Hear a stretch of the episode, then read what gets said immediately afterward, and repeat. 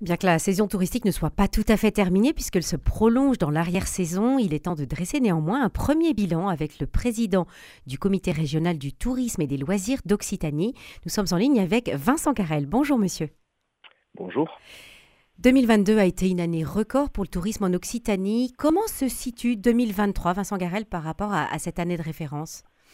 Alors par rapport à l'année de référence, euh, finalement, les, indicateurs sont plutôt bons. Euh, euh, si nous faisons juste euh, un bilan, un pré-bilan de, l'été, et vous, avez raison de souligner que la saison n'est pas, n'est pas, complètement terminée.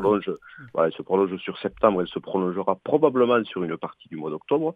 fait, pour les éléments dont nous disposons à, à ce jour, d'abord il y a eu un très très bon printemps avec une météo extrêmement favorable et puis des ponts qui ont permis euh, à beaucoup d'Occitans et, de voyageurs de, visiter le, territoire. Le mois de juillet, comme prévu, puisque ça avait été euh, anticipé, a été un peu moins bon que, que l'année dernière. Ça s'explique d'ailleurs aussi par le fait que le printemps fut une réussite. Hein. On, a souvent un décalage des, des, départs lorsqu'il y a beaucoup de départs euh, sur la partie du printemps. Le mois d'août, en nombre de nuitées, euh, est meilleur qu'en 2022, euh, et vous l'avez dit, c'est une année de, référence de 2022. Et donc, si on fait un premier bilan du 1er janvier au, à fin août, on se retrouve avec euh, des chiffres équivalents, voire en très légère progression en nombre de, de, nuitées. Et compte tenu des éléments dont nous disposons et des tendances pour, pour septembre et pour octobre, on peut penser que l'année sera à peu près identique, voire peut-être même meilleur que 2022 en nombre de nuitées.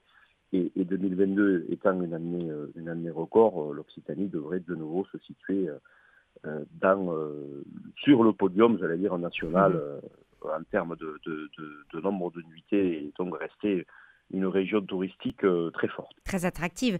Alors je voudrais qu'on s'arrête sur euh, cette fréquentation exceptionnelle que Lourdes a, connue cet été. C'est vrai que les nuitées étrangères ont progressé de 47%. C'est énorme. Alors c'est énorme et c'est à la fois, euh, j'allais dire, rassurant puisque il faut toujours, quand on prend un pourcentage, il faut toujours voir quelle est la base. Bien sûr. Et malheureusement, le Lourdes avait été la destination la plus touchée par la crise du Covid, hein, puisque mmh la, grande majorité euh, de, la fréquentation de Lourdes des pèlerins, euh, ce sont euh, des, clientèles étrangères venant beaucoup d'Italie et puis du, monde, du monde entier. Donc les chiffres étaient repartis très légèrement à la hausse l'année dernière. On avait retrouvé un début de, de, de, retour des clientèles étrangères. Et là, bon, c'est vrai que cette année, on n'est pas tout à fait encore sur les chiffres d'avant Covid mais on voit bien qu'il y a un retour euh, très très important des visiteurs internationaux euh, à Lourdes. Bon, on peut, on peut s'en féliciter. D'abord, euh, souligner le travail qui est fait avec, avec les, institutions, les institutions sur Lourdes, puisque nous avons un travail collaboratif avec, avec la ville et l'Office de, tourisme et l'État, puisque compte tenu de la situation très particulière de, de Lourdes, un contrat de destination euh, particulier, un plan de soutien particulier avait été mis en œuvre à la fois avec le soutien de la région et euh, le soutien de, l'État. Il semblerait que euh, ces premières actions commencent à porter leurs fruits puisqu'on retrouve une très forte fréquentation, j'allais dire classique, c'est-à-dire culturelle à Lourdes. L'enjeu aujourd'hui pour Lourdes étant à la fois de reconvaincre ces visiteurs euh, j'allais dire, euh, lié euh, à l'aspect religieux, mais aussi, mais aussi à montrer que Lourdes, c'est la porte d'entrée des Pyrénées et que cette ville, elle, porte un patrimoine religieux, mais elle porte aussi cette, cette entrée du massif pyrénéen et qu'elle peut attirer au-delà de l'aspect de, de, de l'aspect religieux ou permettre à des personnes qui viennent visiter pour des raisons spirituelles lourdes de rester peut-être une journée, deux journées supplémentaires pour pouvoir euh, découvrir euh, des activités euh, de loisirs ou, ou, de, ou de visites patrimoniales à, Lourdes ou juste autour de Lourdes. que, les, pèlerins deviennent, deviennent touristes et, et, inversement que des touristes soient aussi pèlerins. Il y avait quand même plus de 20 000 pèlerins le 15 août dans le sanctuaire de Lourdes, c'est effectivement un, chiffre qui, ah remonte et qui fait plaisir à entendre. voilà, on retrouve des chiffres qui, qui sont proches de ceux qui étaient connus avant la crise, avant la crise du Covid.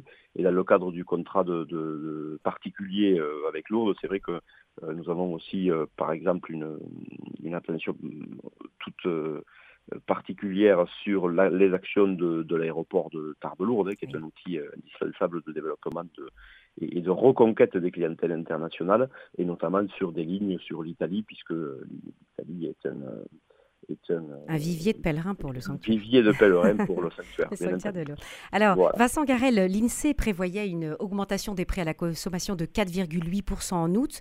On avait eu 4,3% en juillet. Nous le savons, les prix de l'alimentation restent une préoccupation majeure pour les ménages, avec un taux d'inflation entre 11 et 12,7% cet été. De quelle manière ces réalités ont-elles impacté le comportement des touristes en Occitanie?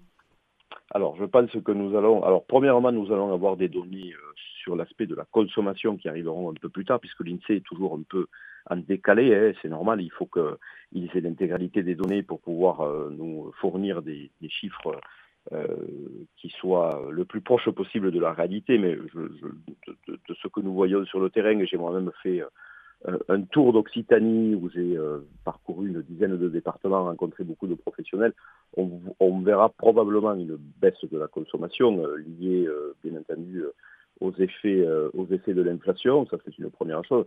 Deuxième chose, on constate une modification des habitudes dans le sens où nous avons des séjours plus courts. ça ne veut pas dire que les personnes ne restent pas aussi longtemps en Occitanie, mais ne restent pas en Occitanie, toujours au même endroit. Donc on voit des, séjours, des séjours plus mobiles.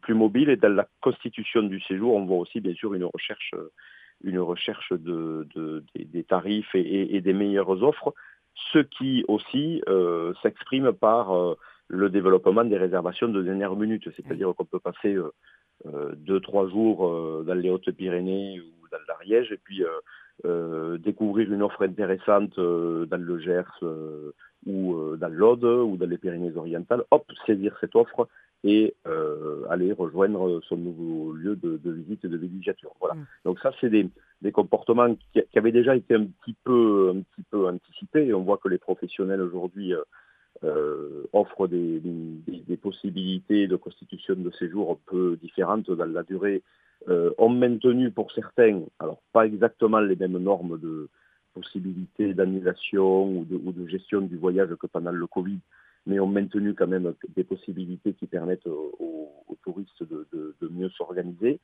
Euh, et bon, je pense que il est fort probable que ce soit des habitudes qui, euh, qui vont perdurer, qui s'inscrivent dans la durée.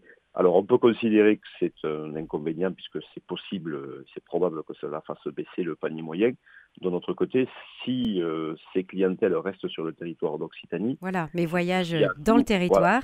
Voilà, c'est aussi à nous d'aider les territoires à, travailler sur des offres nouvelles ou des, des, offres différemment constituées pour permettre des consommations sur le territoire. Et c'est pour cela d'ailleurs que le comité régional du tourisme depuis quelques années, ne s'appelle pas seulement Comité régional du tourisme, mais on y a ajouté la notion de loisir, eh puisque sur un territoire, euh, lorsqu'on a euh, visité les grands sites qui nous ont euh, attirés pour rejoindre ce, territoire, ou lorsqu'on a fini son pèlerinage à Lourdes, on peut très bien considérer qu'on est rejoint par sa famille, par des petits-enfants, par ses enfants, et puis là, on va consommer plutôt du loisir, une activité une mmh. activité autour de, d'un aspect ludique autour d'une piscine, par exemple, un acrobranche, une randonnée ou que sais-je, et l'objectif étant qu'il y ait une consommation sur le territoire, une consommation qui profite à l'économie du territoire. Mhm. Comment la, hausse des températures estivales a-t-elle influencé le choix des destinations, Vincent Garel?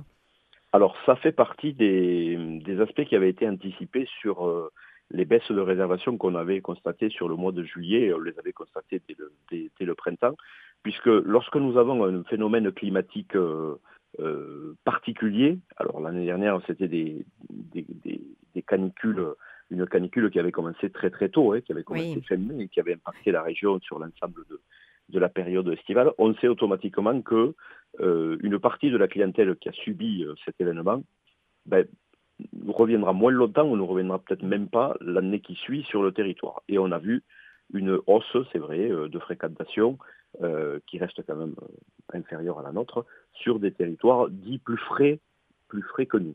Donc les, les, touristes ont choisi plutôt les, les, les, régions un peu montagneuses ou... Alors pas que, alors, alors ailleurs, ailleurs en France, mais chez nous, ça a bénéficié aux territoires de campagne et aux territoires de montagne. On a une véritable hausse euh, de nouveau des nuitées euh, en campagne et en montagne, et on peut considérer que les touristes sont plutôt, ont plutôt privilégié des endroits euh, plus frais, mais on voit aussi un phénomène de modification de comportement dans la clientèle habituelle du, du littoral qui organise ses journées différemment. On va plutôt euh, à la plage le, le matin et l'après-midi, on va aller faire des, euh, des, visites des visites à l'intérieur des terres, puisqu'on a la chance d'avoir un territoire éclectique qui permet euh, de découvrir de découvrir énormément énormément de choses et ben, on va aller dans l'arrière-pays au droit, dans l'arrière-pays des Pyrénées-Orientales ou, ou, de l'Hérault du Gard. Vous savez, lorsque vous êtes dans le Gard, vous faites vous, vous, pouvez alors prendre votre véhicule, mais le mieux c'est encore de prendre le train. Euh, de faire d'aller du Gros du Roi vers Alès et puis vous êtes aux portes des Cévennes. Et si vous allez passer quelques heures dans les Cévennes vous allez probablement y trouver la fraîcheur. Vous avez justement évoqué le train Vincent Garel. Je voudrais qu'on revienne sur ces, propositions de la région Occitanie qui, euh, qui rendent le train attractif. Il y a eu ces, ces billets à 1 euro qui sont proposés. Il y a l'Occitanie Rail Tour qui permet de voyager dans toute la région pour 10 euros par jour. Dans quelle mesure ces propositions ont-elles rencontré l'engouement du public? Alors, euh, vous avez raison, c'est, ce sont des choses très importantes.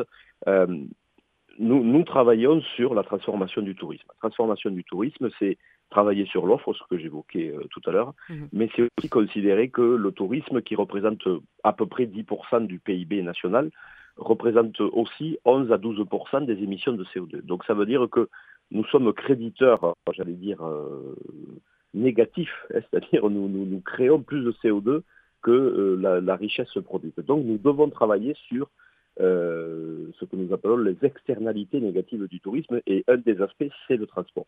Nous avons la chance en région d'avoir une politique euh, en termes de développement de transport très, très volontariste de la part de, la région et ça c'est Carole Delta qui a souhaité mettre en œuvre ces, aspects et nous nous sommes saisis de, de, ces politiques et nous en avons créé même de nouvelles avec l'Occitanie Rail Tour pour essayer de favoriser le voyage en train. Indiscutablement, les billets de train à 1 euro, euh, pour euh, les Occitans, euh, c'est un énorme succès pour toucher à la fois de nouvelles clientèles, mais aussi pour permettre à des personnes de découvrir la région, partir sur des courts séjours. Alors c'est vrai que pour les, clientèles locales, c'est plutôt du court séjour, un jour, deux jours, trois jours. mais je, alors sur la clientèle des jeunes, par exemple, c'est euh, plus de 800 000 jeunes qui ont bénéficié de, tarifs à 1 euro et ce sont indiscutablement des retombées économiques pour les territoires qui bénéficient de ces billets de train à 1 euro. Euh, l'année dernière, euh, en 2022, et en 2022, il y avait des billets de train à 1 euro qui n'étaient pas tous les premiers week-ends du mois, hein. c'était des périodes beaucoup plus courtes. Et l'étude qui avait été faite avait démontré qu'il y avait eu 15 millions d'euros de retombées économiques. Donc c'est majeur. Hmm. L'Occitanie Rail Tour, c'est un autre concept. C'est plutôt pour des clientèles euh, étrangères. Et d'ailleurs, on a beaucoup de consommateurs euh, qui vont utiliser l'Occitanie Rail Tour pendant la période de la Coupe du Monde, puisque euh, les tours opérateurs japonais ont adoré cette, cette offre. L'idée, c'est un forfait de 10 euros par jour qui vous permet euh, l'accès aux 19 lignes TER de, de, la région en illimité. Alors bien sûr, vous pouvez faire le tour de la dans une seule journée, hmm. euh, mais ça peut vous permettre sur 2-3 jours d'imaginer de, faire euh, Toulouse-Narbonne, de Narbonne, de pouvoir aller ailleurs sur la Méditerranée ou de repartir sur, sur, sur, sur, les Pyrénées ou vers Carcassonne, de découvrir dans des lieux emblématiques de, de, la région. les offices du tourisme proposent des offres euh, sur chacun de leurs territoires à l'arrivée des gares. Et le site dédié est extrêmement précis et permet de facilement organiser son séjour. Euh, avant la période de Coupe du Monde, qui va faire augmenter ces chiffres, nous avions déjà vendu 9000 voyages euh, sur cette partie.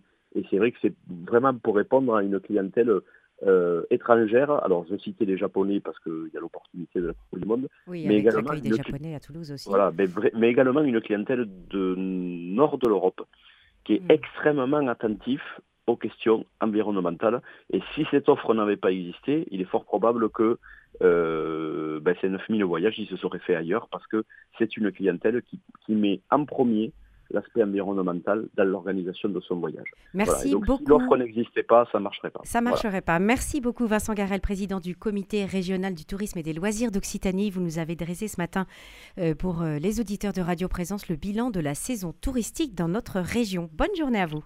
Merci, bonne journée, au revoir.